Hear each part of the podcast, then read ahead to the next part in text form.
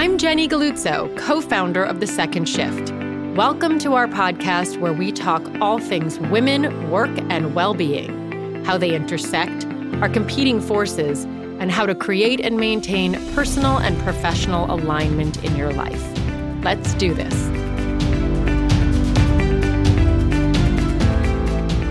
You may know Dr. Aliza Pressman through her incredible podcast, Raising Good Humans, where she talks to experts in parenting and she uses a science and evidence based approach to give her expertise and her parenting advice. I love it. I swear by it.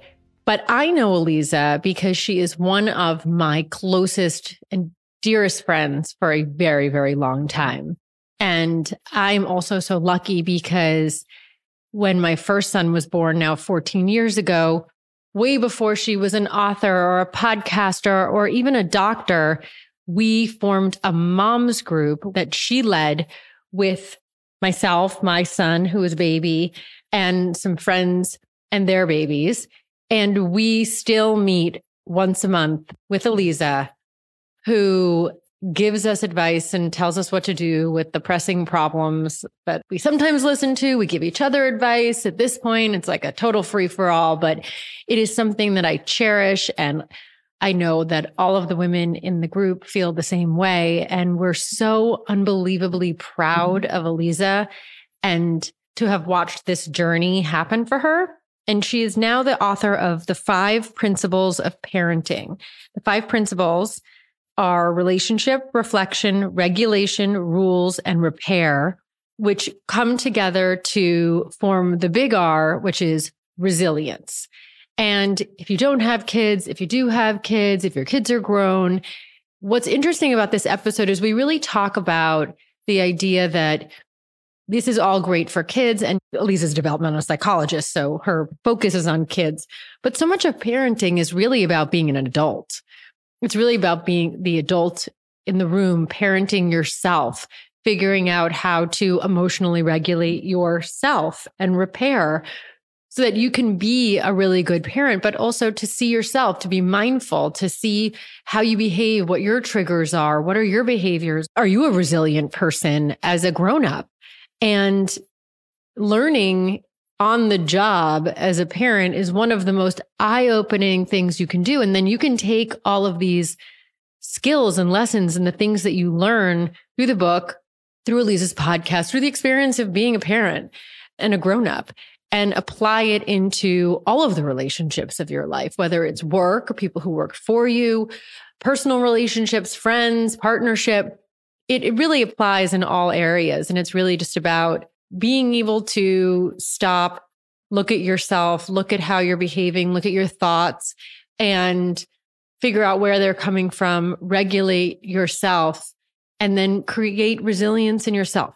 Anyway, I'm giving away the entire episode, but this was really fun for me. A, because I love Aliza so much. And so if you're, you know, it's a very sort of casual type of conversation and, and easy because she's the best. And because I got to have the opportunity to tell her how much I love her and how much I appreciate her for all these years and how all the women in our group feel the same way. And also how proud I am of her because she really works so hard. And in this time of life when there's so much in high pressure parenting out there, she's such a voice of reason that's comforting and gives you confidence, but also doesn't make you feel bad about yourself if you mess something up or if you didn't do it right or you overreacted. So thank you, Aliza. And I love you. I think we should disclaim that like you're one of my best friends. And yeah, so I, I think that's a good thing to acknowledge. We can acknowledge that. And that this book initially was a totally different undertaking that was going to be based on the parenting group that you have led for some of our friends for the past 14 years? Yeah. Yeah, 14 years. So, Aliza, before she was the renowned author of Five Principles of Parenting, when you were first starting out, started with mom groups for new mm-hmm. parents. And so when my first son, Gavin, was born, who's the same age as your second daughter, Vivian, we had a mom group that you created. Actually, the same group of women has met once a month for 14 years with you leading this group and telling us how to parent. And it's funny because I would love a different framing of not so much leadership as mm-hmm. just facilitating and supporting, not telling you how to do it. well, that's very you. you facilitate and you support that you're not prescriptive. And you're also yeah. not telling people how to do it in a way that makes them feel bad. You Except leave so you. much room. you leave so much room for people to become themselves. And that's what's so interesting because our group, everyone is a different version of parent, but we all clearly are like basing our parenting off of your modeling and how you tell us to do it. I did. Oh my God, stop saying that. This is hilarious.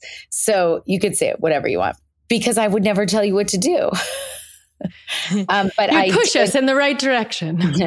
I did have like parenting archetypes in the book that were inspired by and certain stories that I think were inspired by some of our experiences and the different kinds of personalities, just to show that there's just such a range. There's no one right way, and we all have like a, a different spin. But your particular group, it just felt like it has every type under the sun. But I think what's so awesome about you and the book and the information that you give is that it's not your opinion necessarily. It's science based, it's evidence based always. It's like take what you want out of this information. Let go of the idea that you have to be perfect. I'm not going to tell you you're doing something wrong. I'm just going to present you the options and what what is best according to the experts, but it, like leave room for being human. Yeah.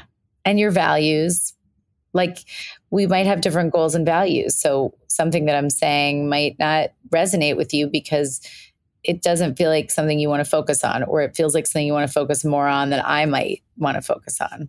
So, for those who don't know, what is a developmental psychologist?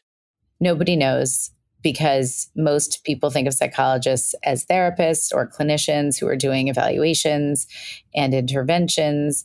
So, developmental psychology is this tiny little I think it's like 5% of psychologists are developmental psychologists. And we focus on change over time and how you come to be who you are and think about like the social, emotional, and cognitive development of the human. It's not a disease lens. It's not a what? I'm sorry? Disease lens. Disease lens.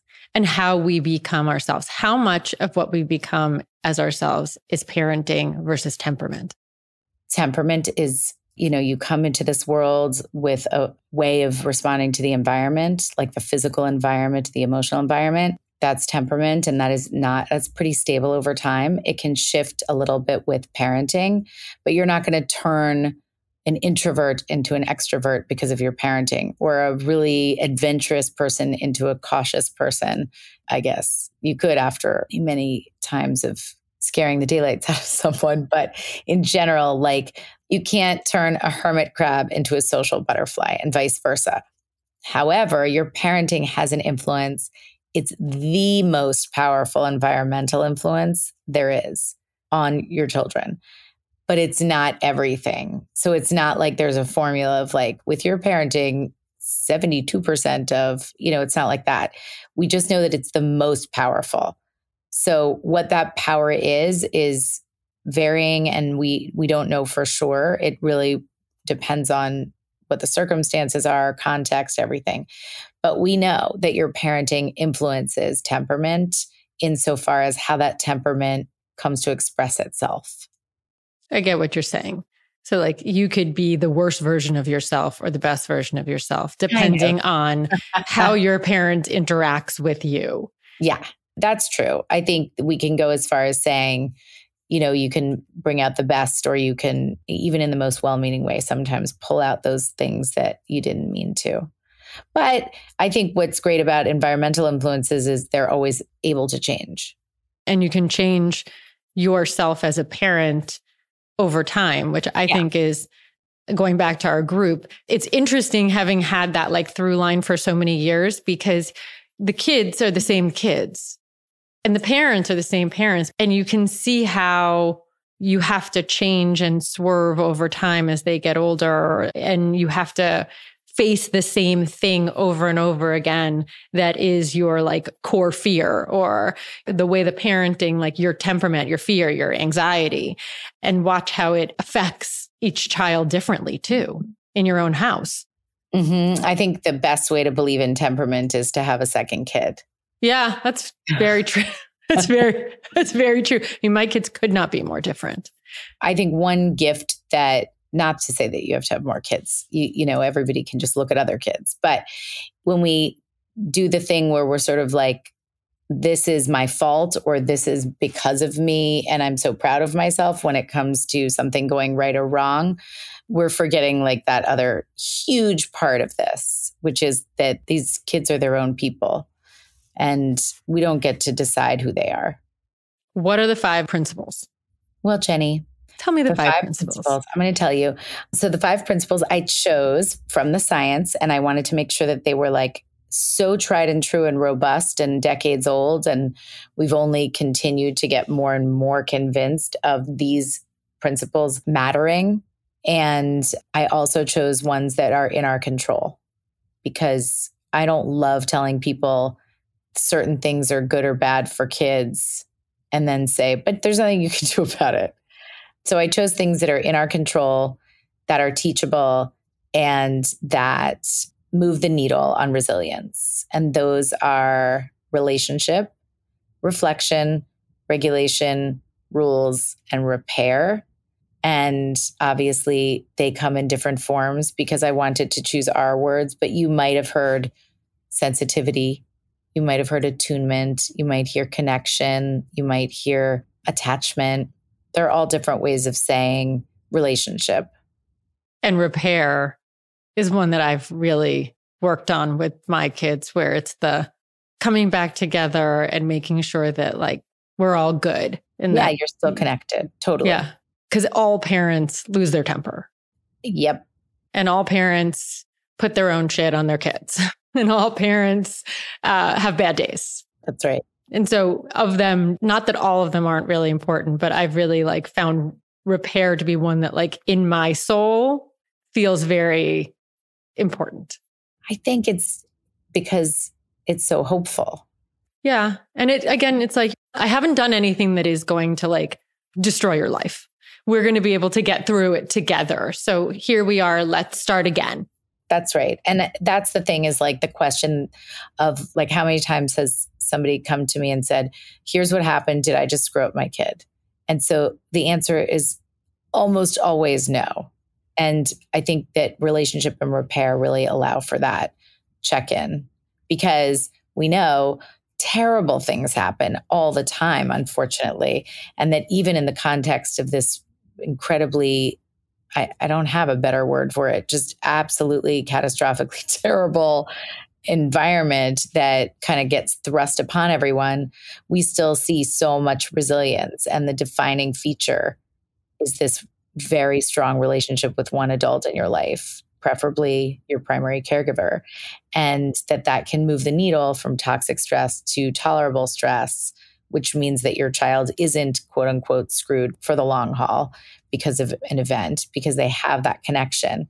And the reason they have that connection in this relationship is because when they disconnect with you, or you know when you disconnect from them you have repair. So it's really meaningful in a profound way and we see this in brain science. So the idea to me that relationship can have that big of an influence to just move some kind of terrible experience from being toxic to tolerable that is everything to me so we talk about kids, but I, I want to move a little bit into the parents mm-hmm. because mm-hmm. there's so much pressure on the idea of like parenting. Yeah. Right. And not all the women at the second shift are parents, specifically of younger children too, but 86% of the women are parents of some sort. And we were just talking about when you're going through this experience of having a child, you specifically talk about not reparenting yourself, but really how much you grow and how much you learn about yourself and how much you are responsible in the dynamic of parenting and how much you can learn and then apply that to all of the other circumstances of your life. I mean, whether it's like intimate relationships or it's in the workplace and how you deal with your boss or people that you're managing, you're the same person mm-hmm. that you are in all of those environments. And so much of what you can learn through the experience of parenting your child is so important on a macro level. Yeah, I think we just don't have as much invested necessarily until we're like, oh my God, I'm so much more motivated because I'm raising this human being and I now I really want to understand how to connect or I really want to understand regulation or I really want to understand reflection and repair whatever it is or rules because those are really important especially in the workplace or in relationships those boundaries. So I think it could be the five principles and it doesn't need to be a particular age. The examples that I used in the book tried to, you know, I wanted to have practical applications. So I used examples that were parenting and that were typical challenging situations over the years. But those are core principles for peopling. They should help you in any kind of interpersonal relationship. And you, as a parent, you get like thrown back at yourself as a mirror the ways in which you aren't self regulated, let's say, mm-hmm. or you're not good at repair. And if you're mindful and you're thinking about your own experience as a parent or a person, you can see very clearly in the experience you have with your child all the things that you are maybe unhealed in and can work on. That's right. And that's why reflection was one of the big principles because when you can do that, and that is in some ways, it is a reparenting of sorts. This book for me was very much, I really love the parents and mothers, mostly mothers, let's just be honest, that I work with. and so, in some ways, it's also a love letter of just like, we are all growing and changing. We're born as parents the day our kids are born or the day we decide that we're a parent. And also, we wouldn't expect of our kids for everything to kind of go right out of the gate any more than we should. That's ridiculous. When you're new at a job, you're not perfect at a job and you never become perfect. You just, I think, get better and more confident and more competent at a job, which is just part of growth. Time. And then, yeah, time just allows that and practice allows that. And in this meta way, you fall and bounce back enough times, you're like, oh, I'm a little bit more robust than I thought as a parent, as a person, as a colleague, as a partner. And so is everybody else. And you just get better at all of the different components that strengthen the relationships. But you're just extra motivated when you have kids, I think, to practice these things and to ask yourself and to be really reflective about, like, why is it that these particular things set me off more than others? Or why do I shut down? When I meet this type of challenge versus others. And once you figure that out, like reflection is very much the mindfulness part of this. And I think you could accidentally say it's not as important as the other components.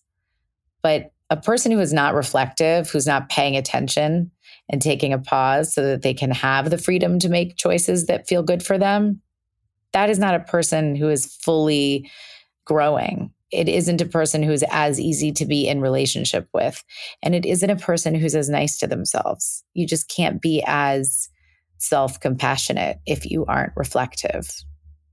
I love that. What we live in an era of like really high pressure on new parents especially yeah. where there is so much content out there that is incredibly negative or just takes it from the point of view of you're doing something wrong and here's how you fix it. And I what I love about you is that you really never have done that and you continue not to do that and that's something I don't do with like my platform where it's very easy to tell people to scare them and to then use that opportunity to fix it and to get yeah. the attention and that's what social media is built for. Yeah. But what it does is it's not optimistic. It's not hopeful. And it also, it's preying on people's fears. And as the person who listens to women and moms freak out because they can't get everything done, they're failing as parents, they have to quit their job, they have to, you know, do all the things because they can't do it right based on some completely bogus idea of what it's supposed to be and standard it's not realistic and it preys upon insecurity like you just said the the lack of reflection, the lack of healing that you have, and you're so vulnerable as a new parent. And I mean, to a lesser extent, but as your kids get older, they're the issues that they face are scary.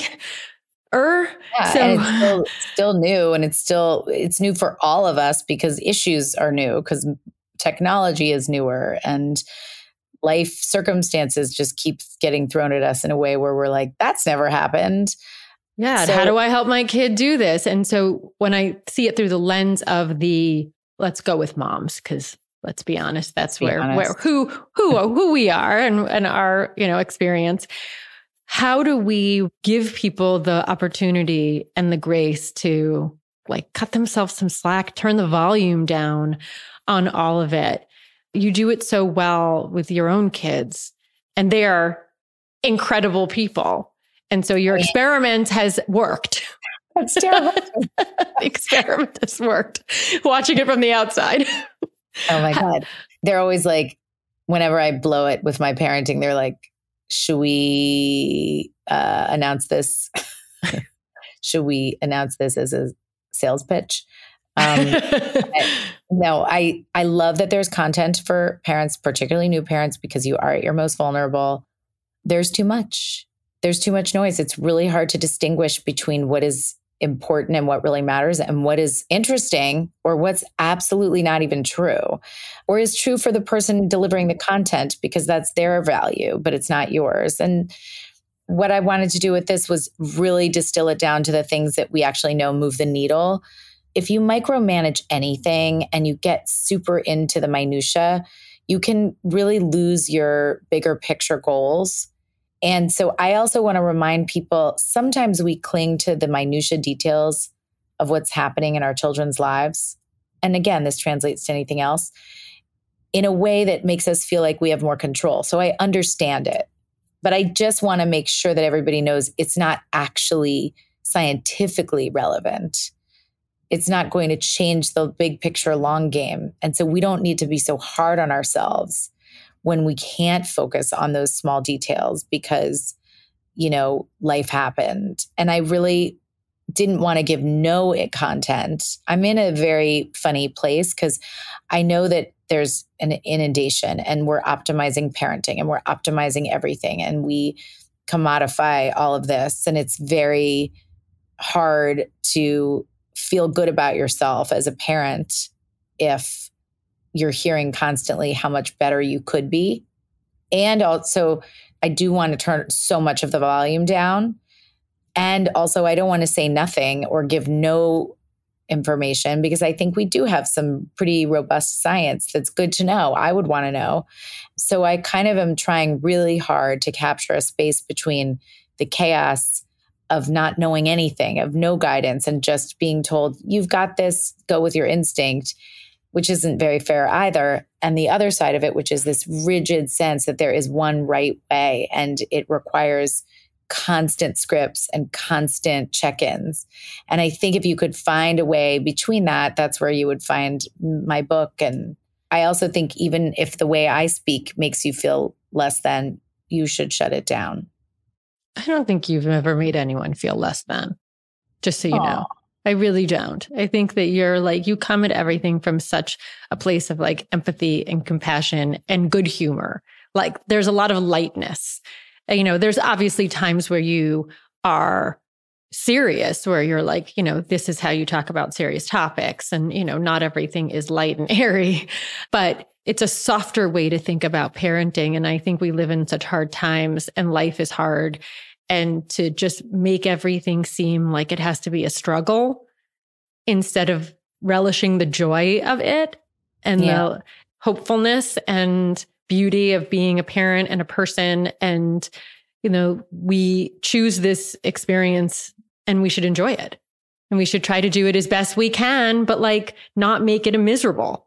Yeah. And I think the funny part is, is that when you do like a little bit less of a perfect job, you end up being a parent who can actually enjoy the experience of raising their kids with the understanding that sometimes it's just really hard and that's just what it is.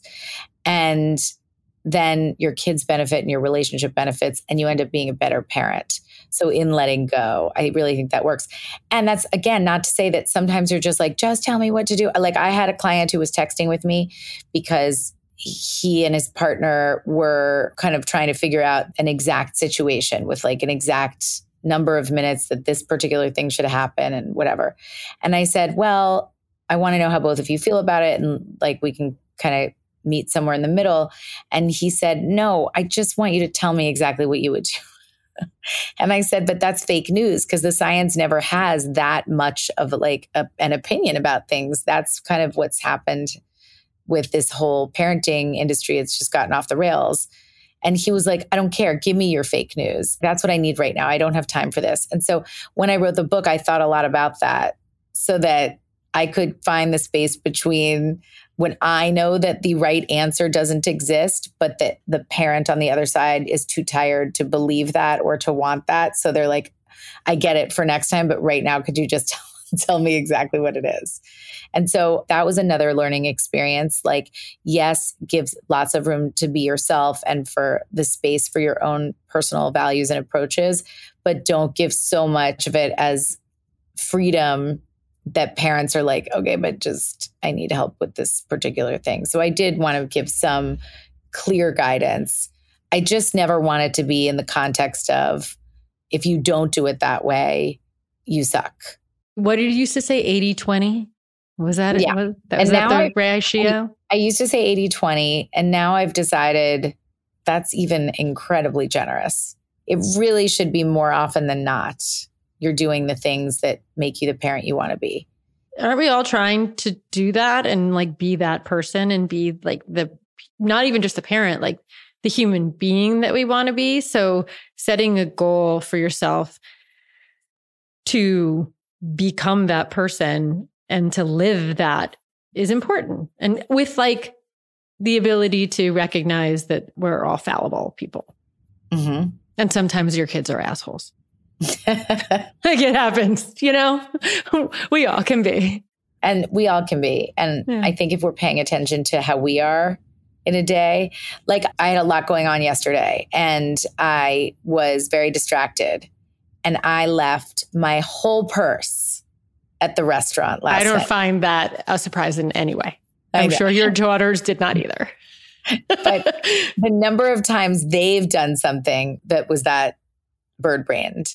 And I have not had a moment of reflection to say, when I get overwhelmed, the first thing to go for me is my executive function skills.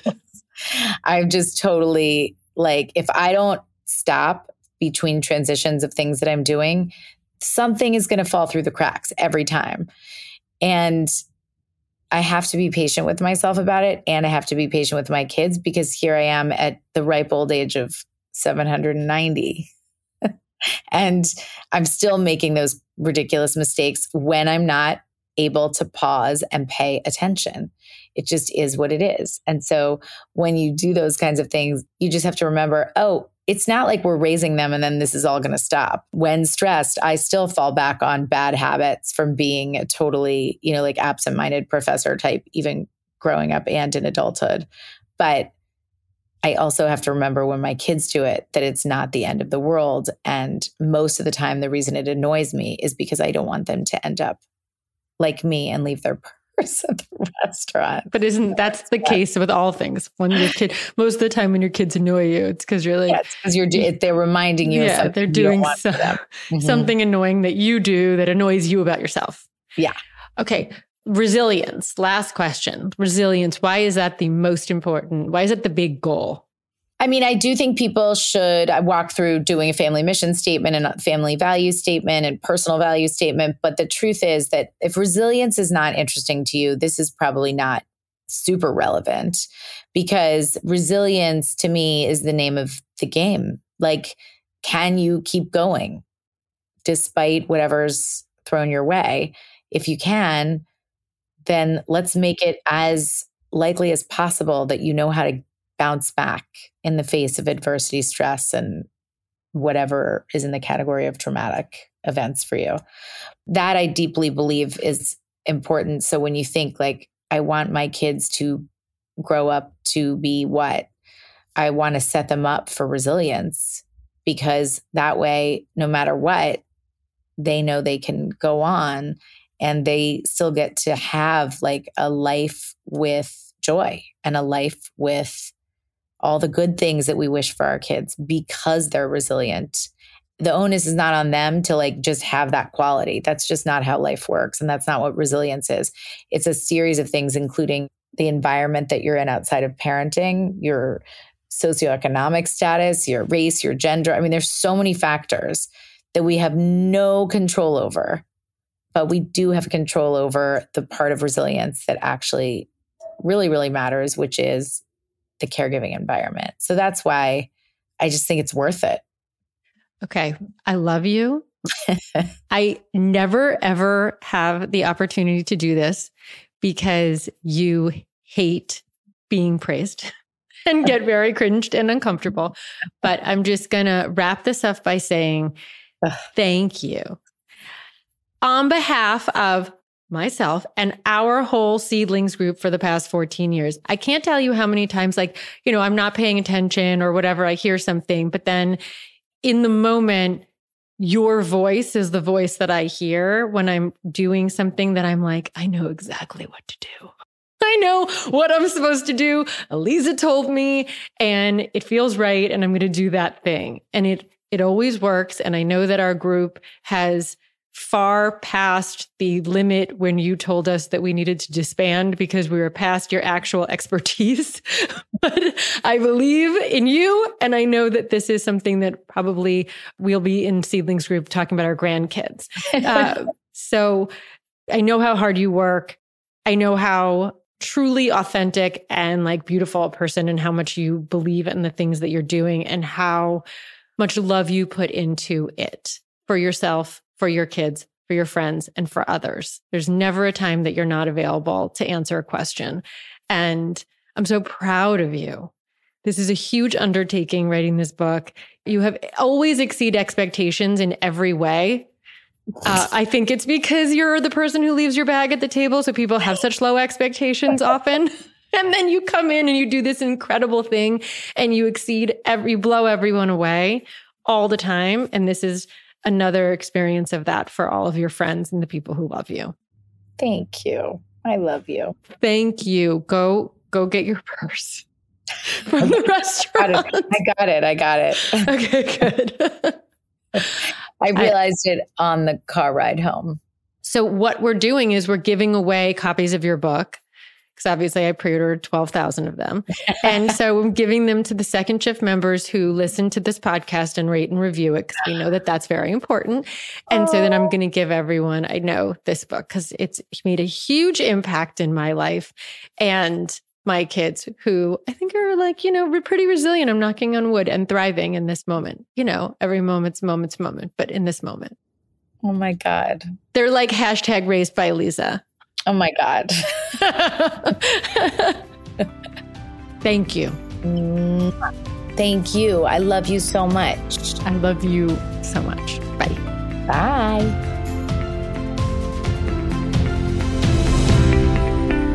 Thank you so much for joining the conversation. For more, you can follow along at thesecondshift.com. Please rate, review, subscribe, and help us make work work for you and for all women.